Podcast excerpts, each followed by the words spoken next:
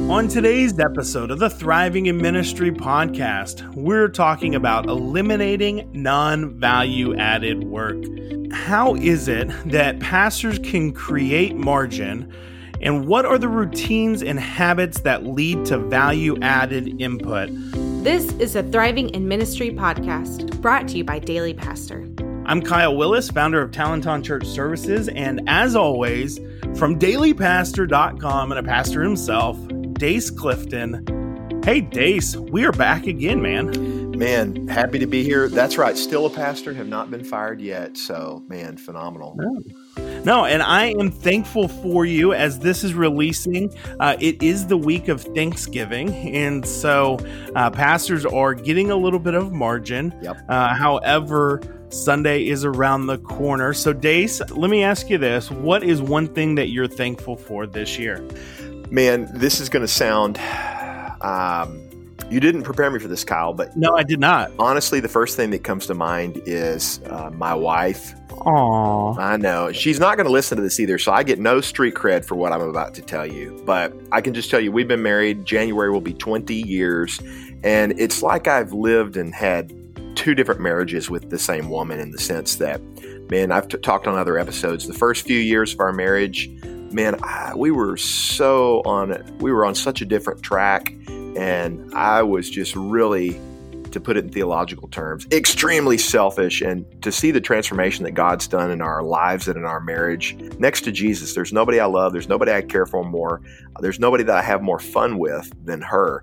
And granted, I've got a, a small sphere of, of friends and Christian brothers, but man, nobody can compare to that lady. And so, man, she's the one that I think about in that category. Followed by you, my brother. Oh, Wait, were you asking me to respond, or were you saying that I was second only to Jackie? You, are you're you're you're pretty close. You're at the upper oh. echelons, man. Let me tell you, wow. you're at the upper echelons. Inner circle trust tree. Hey, I appreciate it, and uh, you're in my trust tree as well. Uh, there's certain things we we talk about offline, but hey, Dace, I gotta tell you one thing that I'm excited or thankful for, and this is an unpopular opinion. Let me let me pause right there. I like it one thing I'm thankful for is that 2020 has been a disruptive year.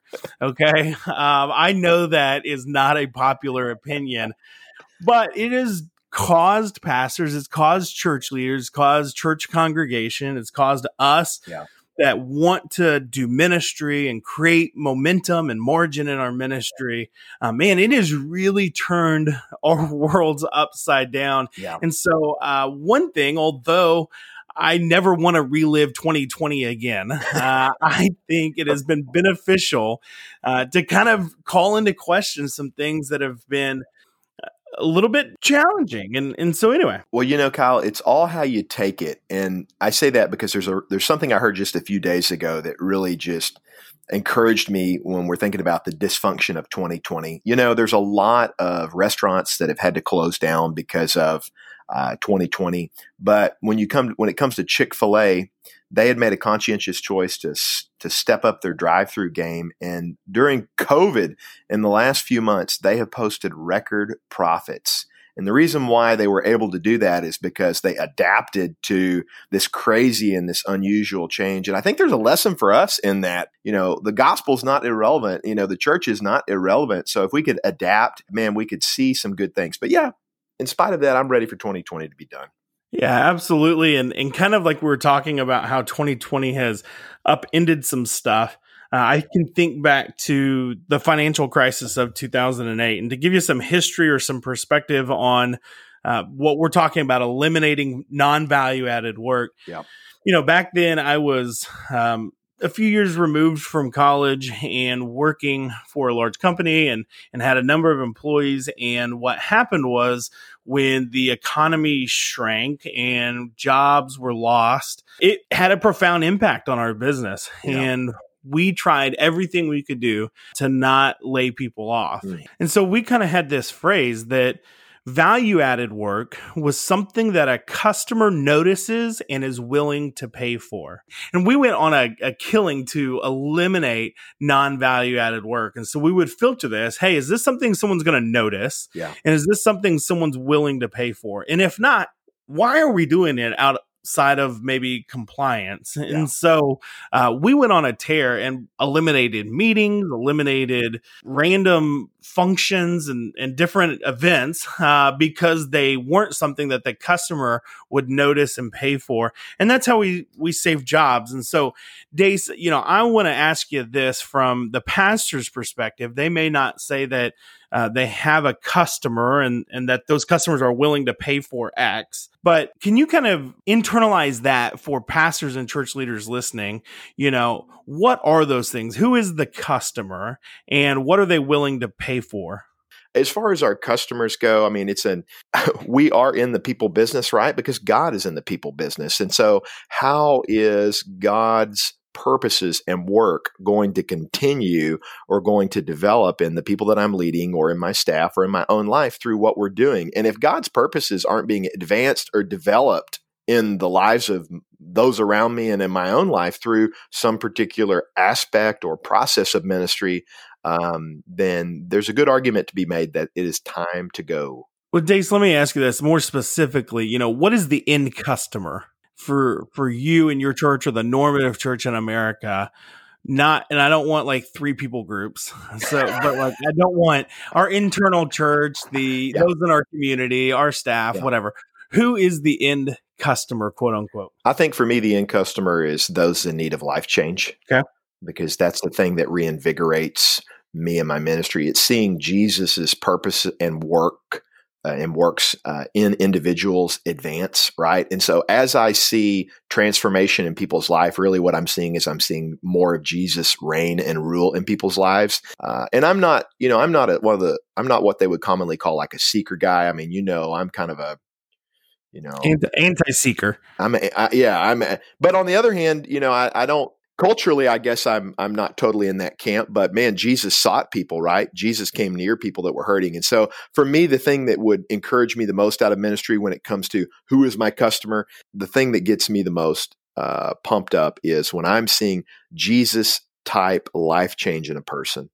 Okay and so to take this concept what we're saying is what can we eliminate that is not directly focused on lives being changed. Okay. And I would guess, Dace, in most pastors and most, most church staff in their time and schedule, um, I'm going to say 70% at least, mm-hmm. and that mm-hmm. may be low, yeah. is not focused on that direction and that clearly um, defined goal, yeah. right? Wouldn't yeah. you, wouldn't you agree that's the case? I would agree that there is a high degree of stuff. There's a high degree of stuff that pastors and that even ministries as a whole do that is not effective and doesn't have anything to do with Jesus' life change. Well, and to clarify, I'm not even talking about not effective, okay? Yeah, because yeah. you may be doing something very effective, okay, but it's not related. It's not tied to that goal. Yeah. So if I go back to that original question, is you know what does the customer notice and willing to pay for? Mm-hmm. Like what we weren't focused on there is people that weren't paying us. What we weren't focused on is people who didn't want to be our customer. Yeah. So, so all that to say, you know, I, I just think that uh, you may be doing some things really well, but that may not be aligned with your mission. All right, Kyle. Well, let's get to the core of what we're going to talk about today, and that is non value added work or time wasters for pastors. So, what are a couple of things that are time wasters for pastors? Yeah. So, one I would say is trying to reinvent the wheel, mm-hmm. right? Uh, so many pastors are checking out other churches and trying to duplicate what what other churches are doing yeah. and fit it into their context where uh, so they may be watching a youtube video they may be watching a sermon from a pastor down the street um, and, and really instead of spending some time in true creativity and saying hey uh, what what should we be doing what what kind of content should we mm. be pushing out as a counterbalance to that is pastors are trying to do it all and yeah. sometimes they're not insourcing when they should be you know one of the things that i'm passionate about through Talenton Church Services is helping create margin for ministry. And we do this in facilities and accounting and some of these other areas. But, you know, it's, it's really interesting. So there are people who can come alongside of you when you need help. Yeah. But that's not a very clear answer. But there's this balance between trying to create everything new, but then also leaning on other people and other experts' advice, right? I think that is uh, the thrust of what you're saying is clear, Kyle, in the sense that you know we can fall into this trap where we're trying to take something that works somewhere else in a very specific environment and we're bringing it into our environment which re- is really specific. And that can certainly lead us down a road that really is going to waste some time because uh, it just might not be effective, right, for the situation that we're in. So, great point. Well, let me ask you another question, Kyle. And I know I've got an opinion about this, but you work with a lot of churches and you work with a lot of pastors. So, Kyle, are pastors trying to be all things to all people? Yeah, absolutely. I, I think Dason, you would even admit to this too of being a people pleasing pastor, right? It's and, terrible. When it's, someone, when it's someone inside your circle, uh, it's really interesting, right? You answer that phone call, that text message right away, and not just you, but all pastors. What's interesting to me is that as we're talking about elimination of non value added work, hey, listen, pastor, you are not the answer to all things That's for right. all people yeah. And so it is okay to not answer that email or not pick up that phone call. Uh, what I see happen too often, though, is that pastors are taking the phone call, having the conversation of things that weren't going to align with their mission yeah. and their ministry, right? And and with output that is going to change lives. And so, uh, you know, I'll kind of give this example. I got two quick stories, but one is. Um, so one is this guy we had sent to a time management class and in there they said don't answer your emails except you know at four o'clock. That's when you check emails and answer them well, four o'clock never came for this guy, and he ended up having like five thousand unread emails and could never get out of it. And he was just like, "They told me not to answer it." We're like, "No, you missed that point." Uh, but, but, on the other hand, one of the things that's been interesting to me is in my line of work, I, I reach out to a lot of pastors, right? And so I'll, I'll, shoot them an email and say, "Hey, I'd love to meet. Um, can we meet for coffee?" Just introduce myself and learn about your church. And almost everyone doesn't return that first email. Yeah. And so it's interesting for me to say, Hey, I work with churches. I'd love to hear about your church and not get a response back. Yeah. And I'm, I don't take it personally. That's just part of it. Yeah. But almost every pastor now that we work with, they will say, Well, yeah, I saw your first email, but I just blew it off. Yeah. You know, or I meant to respond. And so it's just it's just interesting to see that had I been within their church and I had said, Hey, can you tell me what's happening on Wednesday night yeah. with the children's fundraiser? Yeah. That pastor would have replied back or he would have had a response. But someone's coming to him saying, Hey, I want to help you in your church. And they'll be like, Nah, I'll get that later. right. well, you know, I, I, can definitely identify with trying to be all things to all people. I'm re- trying to recover from that, honestly, in a different way. And one very, very quick story on that. You know, Kyle, you know, and we've been talking about it a little bit that, you know, I went on a 90 day sabbatic. And when I came back, I'll just say this I felt like the operations of our, our church were working better than when I left because there were several people within uh, our church, some of our lay leaders that knew I was going to be gone. I was going to be out for 90 days, and they took on more responsibility. And uh, man, it was just cool to come back and see a change and how healthy that was for the church. And so, just an unexpected benefit, I think, from that. Right. And so what you're saying is that uh, the church ran better from operations perspective when you got out of the way. Well, definitely. I mean, apparently I wasn't there to slow things down or screw them up. So yeah, absolutely, Kyle. That's definitely what I'm saying. Yeah, but, but really, and I'm giving you a hard time, but it's this imbalance of like short term priorities, right, versus long term goals. If, if I can sit here and say, you know, what the win is for pastors on eliminating non value added work, mm. it's this shift and so if you feel like you're always living to Sunday, right?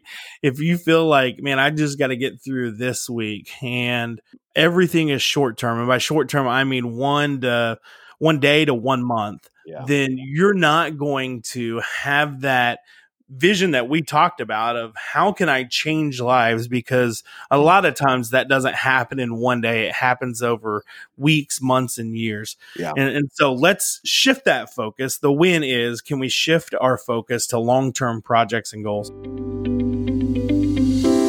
so, I, you know, to kind of wrap this part of it up, you know, I would say uh, one thing that we do is we try to make it to Sunday. And one of the biggest time wasters, uh, and one of the things I would encourage pastors to eliminate from their work schedule is what I would call like over socializing in the Mm. office. Mm. And that can be with church staff members. It can also be with people in the congregation.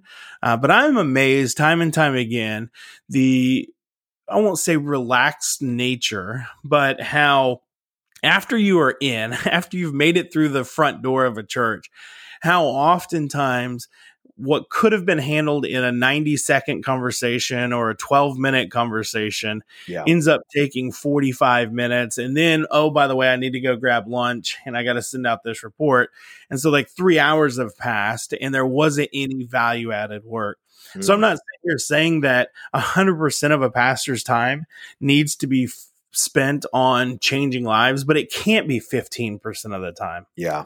right Yeah. It, and so what can you eliminate? If you take nothing away from this today what can you eliminate from your schedule that is not impacting and changing lives? That's what i want you to think about. And the answer is not always more delegation. Sometimes the answer is hey we're going to kill this thing. We're going to move on. Yeah, that's good. We had several people come by yesterday that I really wasn't planning on seeing, but they came by and and and we spent some time together. But the cool thing for me, I, I'm an extrovert, but I work with several introverts, and so basically, you know, they're you know you know how an introvert functions, Kyle. They they go into their office, you know, and they're good to go, man. And so uh, you know that can work in your favor sometimes because instead of the over socializing office, you can also have the under socializing office, which is a whole other episode. Well, and that that can also lead to change lives. So I'm not saying, hey, don't don't be friendly, but there's a big difference between a five minute conversation and one that you look up and an hour and a half later. You guys talked about nothing, right? You talked yeah. about who should have won the the election and stuff like that. So, Dace, can you give us a couple closing tips to eliminate non value added work for pastors and church leaders? Well, you can implement these right now. The first one is schedule appointments at the beginning or the end of your day. You know, you need to protect chunks of time in your day for the most valuable tasks. For me and most pastors, that's going to be study time. That's going to be being well prepared for your weekend ministry, sermons, teaching, conferences, etc. Uh, so schedule that time. You know, to do those things, guard that time, and that way you'll be able to get it in early and be well prepared. The second one is you know you can redeem time when you travel with a purpose. Make a phone call while you're driving to an appointment. Call someone. Maybe maybe you've been putting off calling someone uh, for a particular period of time because you know it's going to take 20 or 30 minutes and so redeem the time. Make that call on a trip while you're in the car you can also pre-record a sermon with audio listen back while you're driving you know redeem that travel time that undesignated time i think you'll free up some time for what matters the most Well, as always, we hope that you've enjoyed this episode of the Thriving in Ministry podcast as we talked about eliminating non value added work. Hey, Dace, I think there's a lot more that we can unpack here as pastors uh, and church leaders are really trying to create margin in their ministry. But one very important value added work for pastors is subscribing to dailypastor.com and this podcast, don't you think? Well, absolutely. We haven't even told you about the really, really good stuff. So, yeah, you need Mm. to do that. Absolutely. So if you do nothing else today, top of your priority list, like and subscribe. Uh, as always, we hope that you've been encouraged by the Thriving in Ministry podcast as we talk to church leaders about how to create margin, avoid burnout, and lead effectively. That's right. Thanks for listening. Have a great day. Here's how Daily Pastor supports church leaders. First, register your email to get access to our latest content. Second, subscribe to our podcast and follow us on social media. Third, get the encouragement and tools you need. This is a Thriving in Ministry podcast brought to you by Daily Pastor.